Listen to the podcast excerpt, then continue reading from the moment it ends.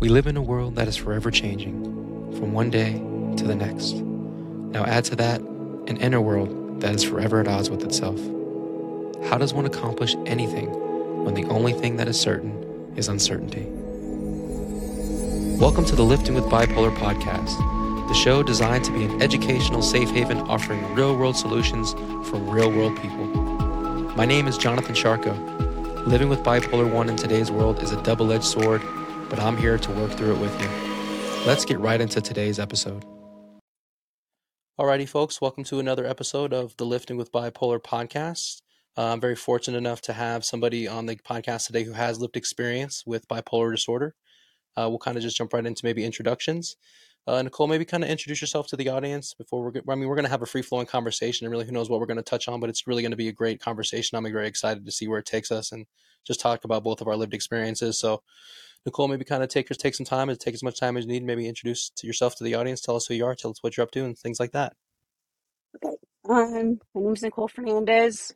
I'm 26. I've been studying to be an English teacher for the last four years, and outside of that, um, I've just been working a lot, and I've made a lot of friends, lost a lot of friends. Uh, the main reason I've been away from the public lately because I haven't been posting as much as I used to, and I haven't really been talking to people as much as I used to, is because um, I've been having manic episodes a lot lately, like frequently, and it's been causing me to want to withdraw and kind of like just focus on myself and try to figure out how to treat people better.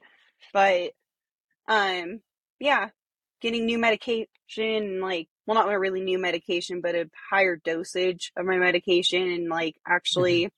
Getting into like a flow of like like you talk about your podcast going to the gym just trying to like be active at the same time and like try to like involve everything that I can because I know that mania like gets lowered whenever you exercise and that all that stuff. So um yeah, that's basically all that's been going on personally and then in my own life like I've just been studying a lot whenever it comes to how to educate people on bipolar disorder because me and my boyfriend we finally got to that point where it's no longer you need to get more help even though he knows we're getting all this help for me and it's transitioning into okay these manic episodes are going to keep happening so like what are we going to do so mm-hmm. i'm taking time away from my home just to like not freak out on my family and I'm coming over to my boyfriend's house and we've just been kind of doing that and then I've been working out in Truckee just trying to change my environment and do pretty much anything I can to limit the episodes even if I had to cut out a few people that were slightly judgmental, you know. Yeah. Yeah, no, totally. I think routine is really uh, something that I really try to rely on when I'm um, dealing with my bipolar, my manic episodes. I had a manic episode last uh, last summer as well, and they've kind of been seen to get getting a fewer fewer and far between, which is nice. But me and my wife and my family know there's always one on the horizon, so it's always best to prepare. And it's just kind of like getting into the daily routine, getting into you know eating, sleeping, uh, getting your circadian rhythm right, going to bed at the same time, practicing good sleep hygiene, practicing good exercise nutrition. Not to say that none of these are really the magic pill or really and you know taking medications and doing those things not to say that these are really going to nip it in the bud or whatever like, how you want to say but just a combination whatever you can really do to be proactive. So it's good to hear that you're trying to be proactive and really um, kind of set yourself up to kind of get through this wave that you're kind of going through right now.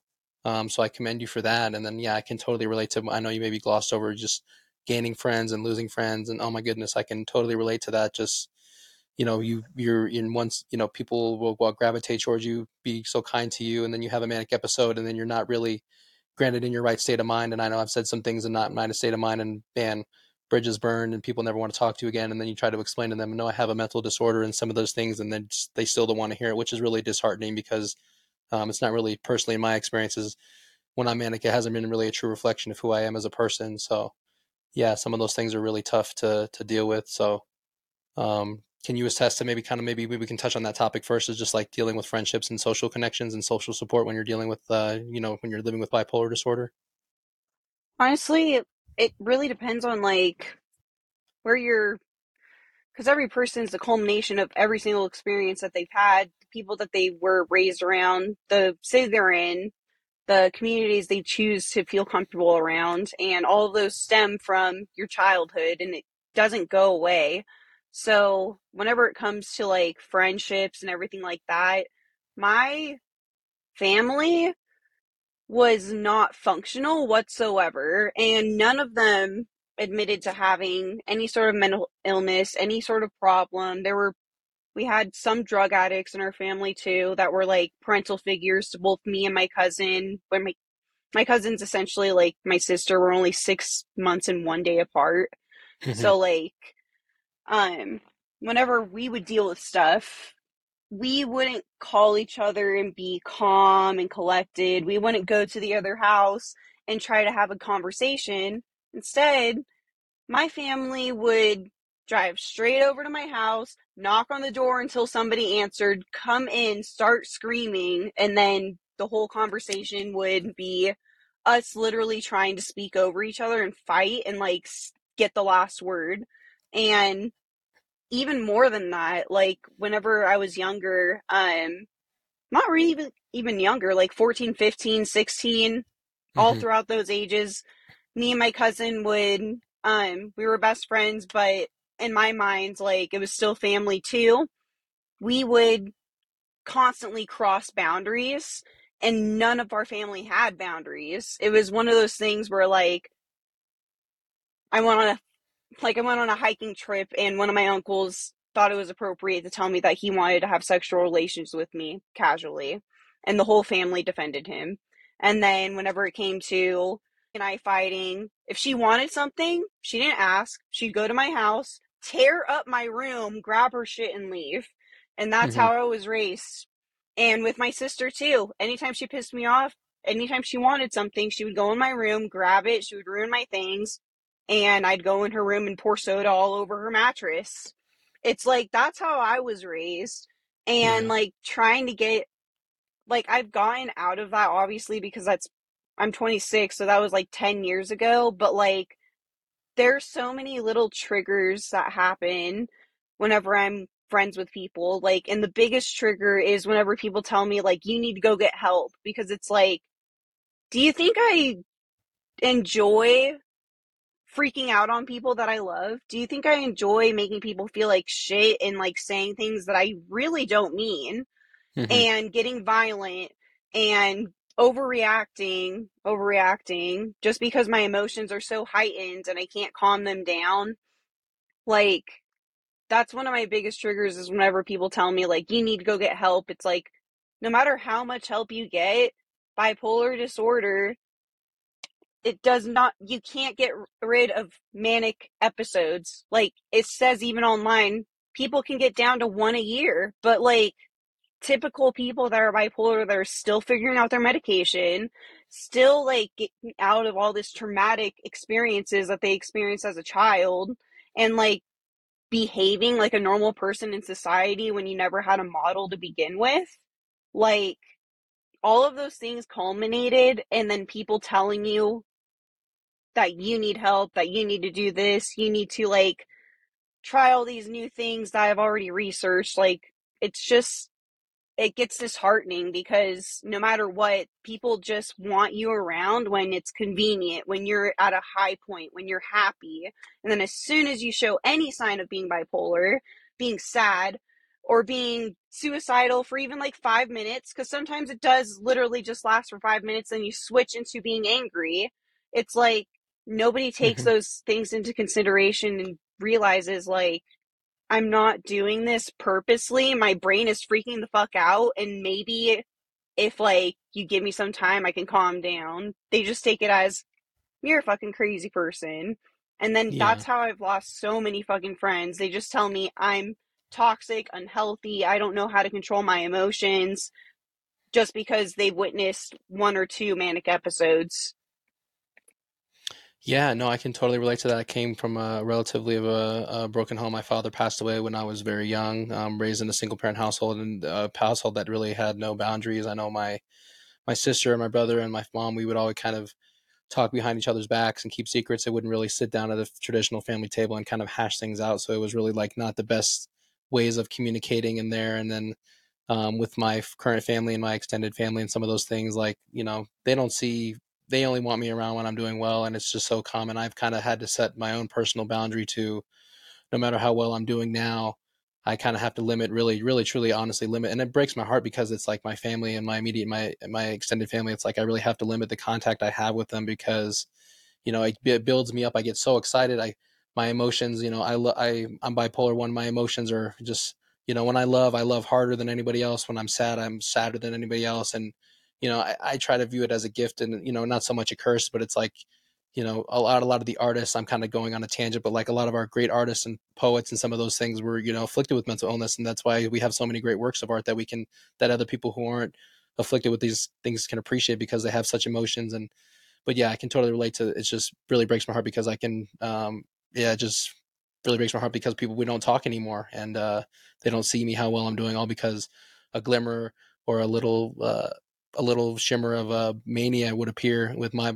with my bipolar one. I wouldn't get so much suicidal, but it was the mania that would really scare people. And oh, he's violent, and you know the whole stigma that men with mental illness are violent really needs to dissipate because oftentimes uh, we're actually the victims of violence. We're not actually the people who are committing harm. We're usually committing harms against ourselves or um, interactions with the police or some of those things. So yeah, it really breaks my heart because men, you know, I'm a male who is living with bipolar one and I'm just viewed as dangerous and I have tattoos and I'm, you know, I can say things and maybe intimidate people when I'm not in the right state of mind. When I'm in a manic state of mind, I can be really aggressive in some of those things. And it just breaks my heart because it's not really a true reflection of, of who I am. And yeah, coming from kind of a, broken home and some of those things, I can totally relate to, to your journey as well. So, um, do you notice a difference between how the, how like men or uh, people who identify as female are treated in the in the mental health community, in the mental health, and maybe specifically the bipolar space? I honestly feel like whenever it comes to women, um, there's a there's a community because mm-hmm. women are there's this new trend where women are trying to become uh, influencers because they're advocates and they'll use that influence to gain a following and do all these things and most of those people, if you try to message them or try to get advice, they ignore you or they think that their disorder is more important, that they shouldn't relate to you. And I know that isn't really relevant to this conversation, but it's just one of those things where like women, we're like throughout history, we have been trying to build a movement to be more inclusive and accept each other for our mental health issues and support one another. And girls do that online really, really well. And then in person, it works too, as long as you don't freak the fuck out, freak out and have a manic episode. Mm-hmm. Um, mm-hmm. and then that's kind of over. But whenever it comes to men, um, like my biological dad, he has the same type of bipolar that I have like I said, but he's untreated and he he has the grandest delusions and it's really scary because like people that don't understand bipolar like how I didn't understand it my whole life until like the last couple years I was just terrified of him because he would have a manic episode and like get super violent and like scream and like his like I'm pretty sure everybody notices like whenever you get into a manic episode, your eyes change. Like you look like you're going to murder the person, and they get scared of that because your eyes severely change and your whole facial expression just doesn't even look like you anymore. And, um, you know, women are usually treated with more care and like love because they for some I don't know why, but like women are treated more with love whenever it comes to mental illness because people assume that women are going to take care of themselves. And I think that a lot of people assume that men should just take care of themselves without therapy, that they should not have to like take medication in order to control their emotions, and that men shouldn't be violent no matter what. And mm-hmm. it's not about a gender thing. It's like no matter who you are, no matter what gender you are, if you have bipolar, not every person expresses it the same way, but there always is some sort of violence that comes out if it gets too bad. And like that's what's really scary because my biological dad like nearly beat my mom to death and that's why I was scared of him. But so many other men out there like you take care Mhm. of themselves, take medication, do everything they can, and as soon as they mention that they're bipolar, they get ghosted. And then Yeah. whenever women say something like that, they're like other people, like even guys that are trying to just get with them, they're like, "Oh, I understand, blah blah blah." And then as soon as you see any it's that's what I that's what I see is that like women get all this grace, but as soon as men do something, it's like, "Nope, let's cut them off and then publicly shame them so that nobody ever talks to them again."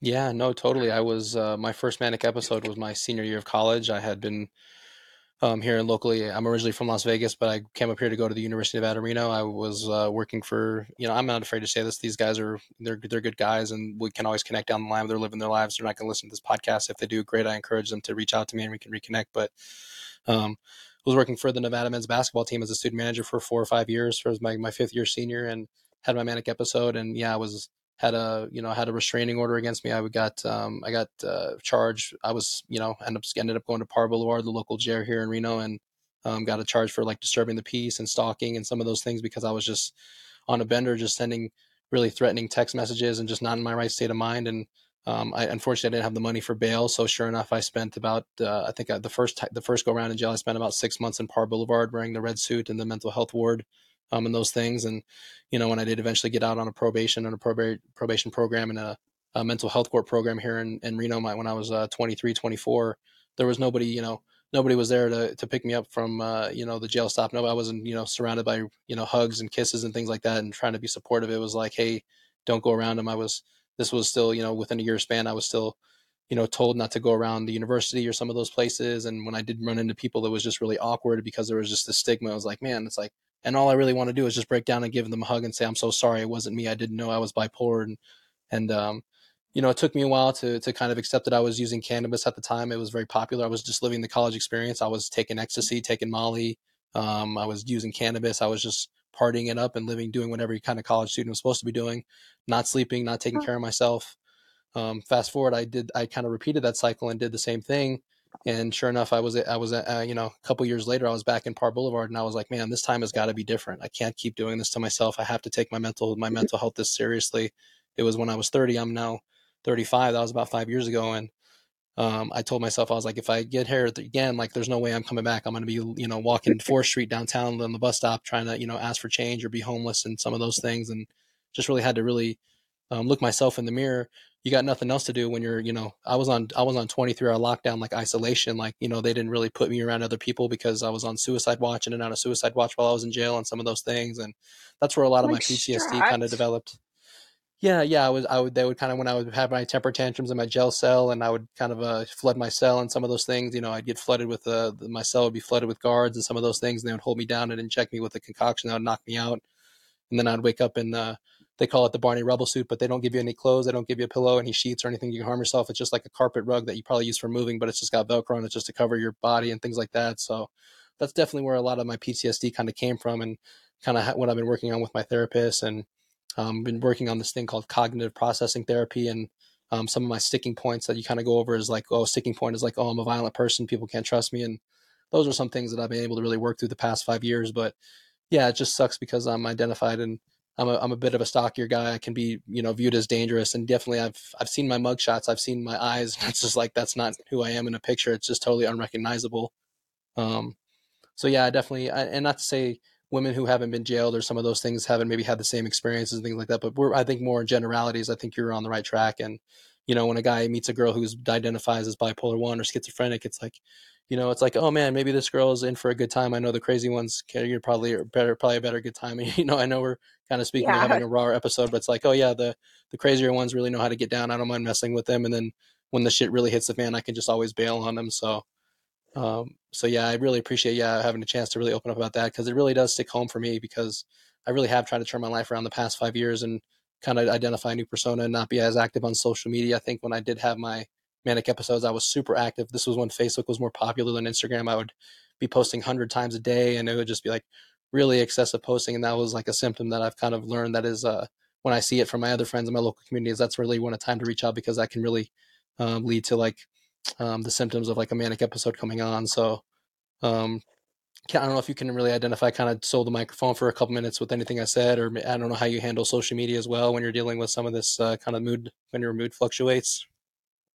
It's bad. Um, so whenever I'm the same way, like people, I've had a, I've had only one person who's schizophrenic, so it's like it's, it could be both of us causing each other to like trigger each other about the same time this person has been unmedicated forever, has stabbed through her dad's door, and is afraid of me messaging her over and over again. And she, um, she and two of these influencers that she's dating that were supposed to be advocates for social, sorry, for um mental illness, all of them berated me because I called.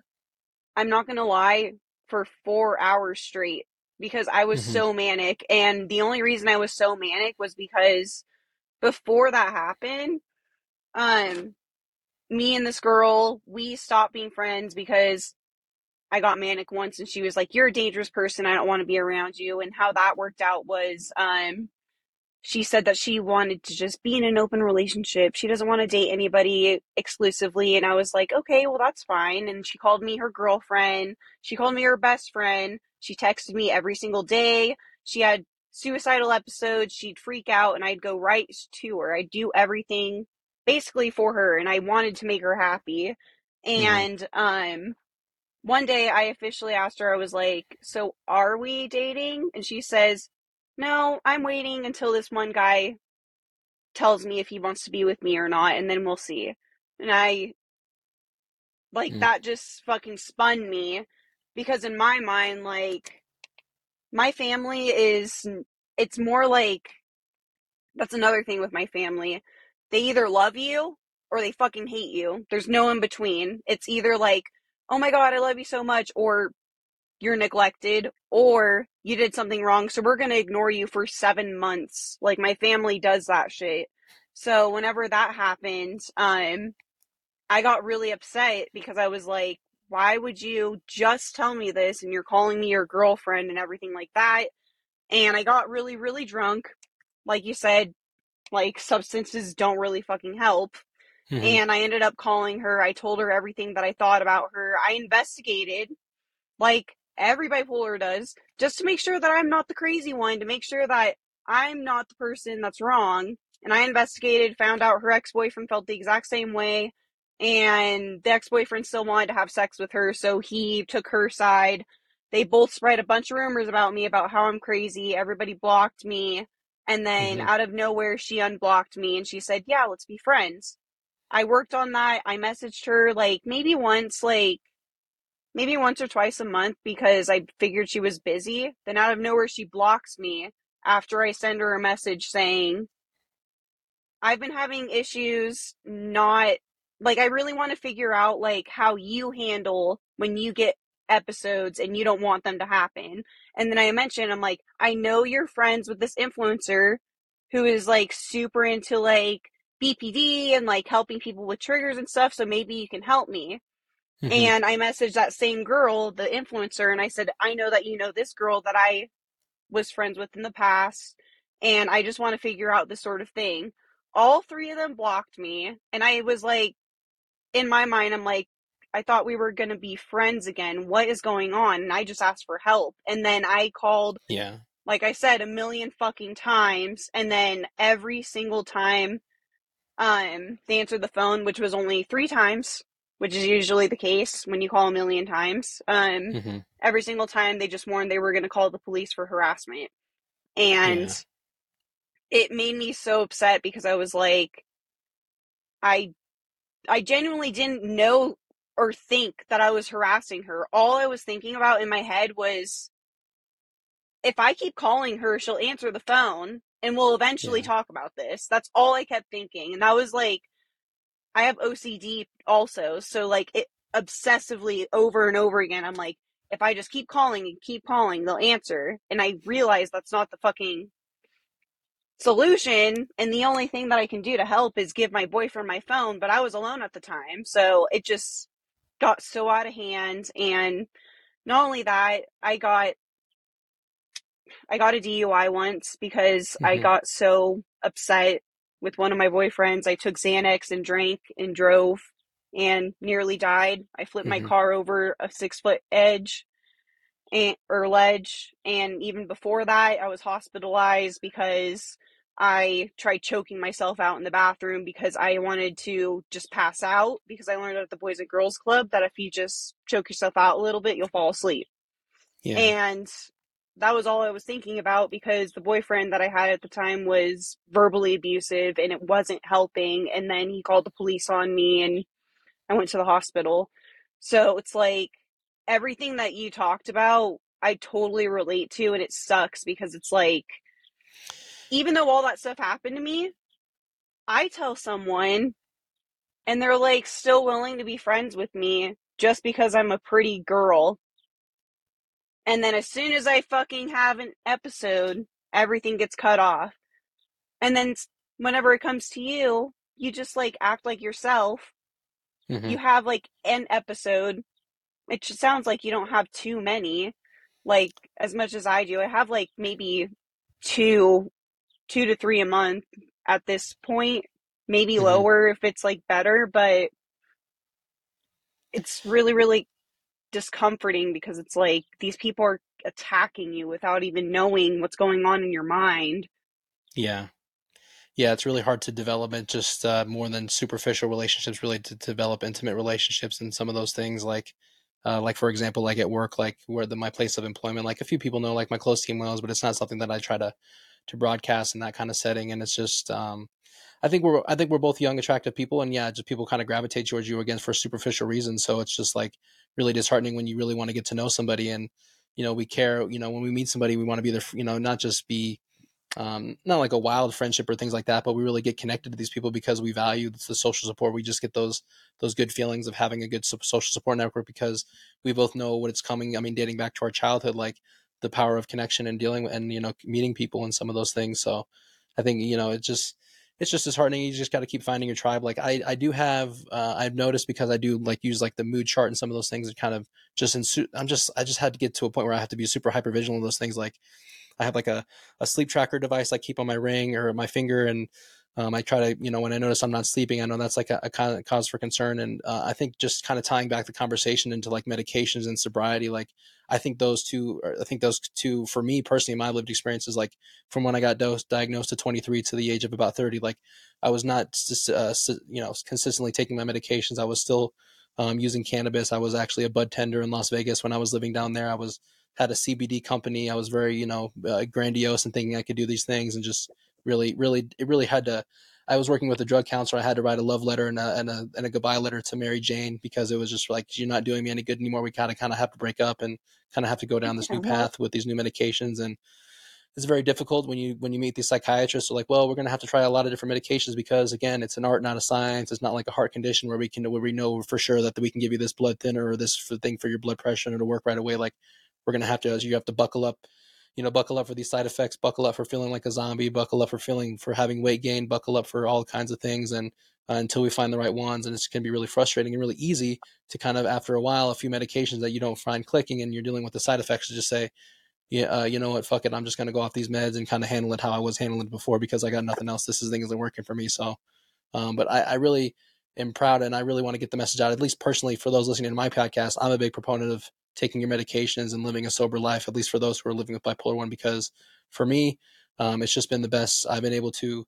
I still had a manic episode. I was looking back at my sleep chart, like back about a month ago, about five to six weeks ago. I was definitely manic for about two or three days where I didn't sleep and some of those things, but just being hyper vigilant, hyper aware of it, was able to take uh, my sleep medications, which I take as needed. And uh, I don't really like to disclose what kind of medications I take just because to each their own. And I don't want to get That's in okay. the rabbit hole of saying, hey, this medication works for me. And then they go to their therapist or their psychiatrist and they'll say, put me on this medication because Jonathan on Living with Bipolar podcast said this medication works. Like, everybody's got to find their own meds, but you do you definitely Yeah. have to work closely with your psychiatrist and have an open mind to just living a sober life and taking these medications because it's just like you know we've heard this thing before. It's like if I had diabetes and I need my insulin every day, people wouldn't judge me. So it just goes in the same boat. So um, how how has your journey with sobriety and kind of medications been going for you? I know you have an example with your father who who is not taking medications. Does that kind of have any effect on you and how you take and how you approach your mental wellness? It was until I wanted to do therapy. I started in 2019 and I wanted to try to do it without medication because whenever I was younger, um, I got sexually assaulted and I took anti-anxiety medication and it really like it gave me panic attacks instead of actually helping and my mom uh I'm not going to say she's not supportive whenever it comes to medication, but at the same time she's not necessarily like a huge believer in it. Like she takes pain medication and like one antidepressant because she has um muscular dystrophy, so she literally can't like move or do anything and she always has pain. But whenever it comes to like anti-anxiety medication or like my sister, uh she had uh ODD and that was something that was a huge problem. It was like both of her kids were like having issues and needing medication. My little sister, she uh she basically got pushed to the side and she was forced to take these medications for ODD and that's not even what she had. She later found out that she had a different disorder completely and the medication that she was taking was making it worse. And whenever I started taking medication, I saw how much trouble my mom was going through with my sister and like taking her to the doctor and like getting all these medications and constantly like that's the one thing that was also really really really sad was that my mom wanted to find the perfect medication to make my sister not even talk or act out and she was like a zombie and she was only she was only 8 or 9 when this started Mhm. so that whole process, we're only I'm like five years older than her. Um, that's when the whole thing happened, and I started taking medication. I started getting anxiety attacks, and I told my mom I was like, I just don't want to take medication anymore because I didn't want to go through the whole process that my little sister went through because she was literally a zombie and it sucked and um I don't know. So whenever I went through the whole medic or sorry, the whole therapy thing, my therapist eventually told me like you need to try medication because none of the tactics we're using are working. Like you're constantly anxious, you're constantly depressed, your mood swings are uncontrollable, your violent attitude is uncontrollable. We need to try something. And I got connected with a doctor that um, treated my mom. So he knew my family history and he really, really helped me with that. But I think the really hard part is, is that even therapists don't understand bipolar because I've been fired by therapists before Mhm. because they said that they couldn't handle what I was doing and they didn't want to, they didn't have the expertise to help me figure out what I needed, which basically essentially means I'm giving up on you, go find someone else. Mhm. And that's kind of where it got hard because I was like, I got so close with this therapist, took two years, got really close with her, talked to her like once a week. I paid her so fuck so much money to Mhm. just help me. And then out of nowhere, she fires me because she says that she just can't figure out a way to help me. And that's another thing too, is like people don't understand that like you can't just go to therapy and you're going to be fine. Like you need to find a good therapist that actually cares about you and gives you medication and like tries like what you were saying like there's a huge period where you're trying all these medications and you get all crazy because you're trying to find the ones that work. Mm-hmm. And if you don't have the right support during that process it makes it even worse and then it makes people want to give up on even taking medication. And that's another problem is like the mental health community in Reno is trying to be supportive of giving mental health like treatments and stuff, but then you go and see these free counselors and they treat you like Yeah, like just another case file. Yeah, like they have a whole stack, and you're just like just another na- just another number that they got to get through. Like no real quality time to connect with them and really listen. And yeah, especially when you're dealing with these free with these free ones with this public uh, public mental health wellness, it's just really not where it's as as as my, in my opinion the standard that should be compared to maybe other places around the country or maybe even in other countries or across the globe. So yeah, Yeah. Have you found have you found any type of like peer support here in locally in Reno yet? I do have uh, some ideas maybe we could plug on the show as well, but um, have you have you had any luck with like finding peer support others maybe others who are walking with you with you who understand? Really, um, my best friend, one of my best friends, she isn't diagnosed with anything, but she has a lot of similar habits as I do, but hmm she's able to control it more than I can in her mind, so she doesn't feel the need to take medication and she's also like a a green witch, so she concocts her own stuff. Like she'll just put herbs together and like try to like make sure that she like takes care of like the things that are missing as naturally as possible. So whenever it comes to her and my boyfriend, um, I have a really, really strong support system. But whenever it comes to like my family, it's they're only supportive when I'm like like you said, the emotions are so high. Whenever you love someone and you're happy, you're just like hmm the sweetest, most like enjoyable person to be around. And then whenever you're sad and depressed, they just don't want anything to do with you. And it's like Yeah. so I have like you know, two really good people that I can count on, and also like community people like online. I think the hmm online community is more important, not more important, but more uh, prevalent for me because in Reno, like, it's hard for me to even go out and talk to people because I have such, I have so much like confusion and guilt and like paranoia constantly that like if I talk to someone and I become friends with them, are they going to figure out that I'm bipolar and they're going to hate me? Like, am I going to Yeah. tell them something that's going to scare them and they're just going to walk away? Like, that's been one problem. And I don't make a lot of friends because of that, because I'm just fucking terrified. Like, I've been I've been told that I've been crazy so many times and told that I've needed help so many times that it's gotten to the point where it's like I am like scared to make friends Yeah. And Reno is such a Reno can be such a big city at the same time it can be such a small city. Everybody can kind of know each other. It really doesn't take that many to I'm just I'm sure just like in LA or Chicago or New York, you know, uh, or anywhere in the world, you know, no, no matter how big of a city you maybe move to. I know I was talking to a therapist when I was kind of going through my things. I was like, I'm just going to move back to Vegas. And he's like, you know, it'll always, everybody kind of knows each other. It's not really, you can't really run away from these things. And um, with my family, like with my therapist, she had a great analogy. Like it's kind of like a light switch. Like my family is like, it's all or nothing. Like when the lights are on, it's all, it's all on. And then when the lights are off, it's all off. Where really it should be more of like a light dimmer where it should be like a spectrum and you can kind of uh, go up and down and maybe dim the lights or maybe brighten the lights, but it shouldn't have to be this all or nothing like in or out love like love type of thing so um, i would encourage other people who are listening there maybe who are have a friend or a family member who is dealing with mental illness like not to do the all or nothing just to give them space to kind of uh, go through their, their go through their emotions and and just be supportive and I think for for our own privacy and connection, maybe not on this podcast, I'm going to broadcast kind of the peer support that we have offered in Reno, just for for my own uh, for my own protection, because I don't want people crashing the party, and for for Nicole's own protection out there. But um, there are there are things that I'm aware of in the local community that we're kind of developing right now, and just to support each other because I think peer support has just been tremendous for me. I found a, a peer support group maybe two or three years ago, and it's just been really nice to walk into a room where there's no professionals there. There's just people who are walking in your shoes who are living the same thing, and you can really just have a rapport, kind of how Nicole and I, if you're listening to this entire episode, just kind of was able to rap for about 40 minutes here and just share stories. So, um, Nicole, maybe where are some things I know we had a, maybe a we'll kind of cut things off here right now, but